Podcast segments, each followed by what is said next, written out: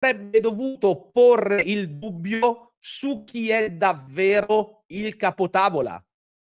Aggiungendo, c'era una frase secondo me fortissima, poi dirò che è bravo a parlare, eh, aggiungendo che entrambi sono seduti a capotavola, uno da una parte e uno dall'altra, perché ogni tavolo ha due capotavola.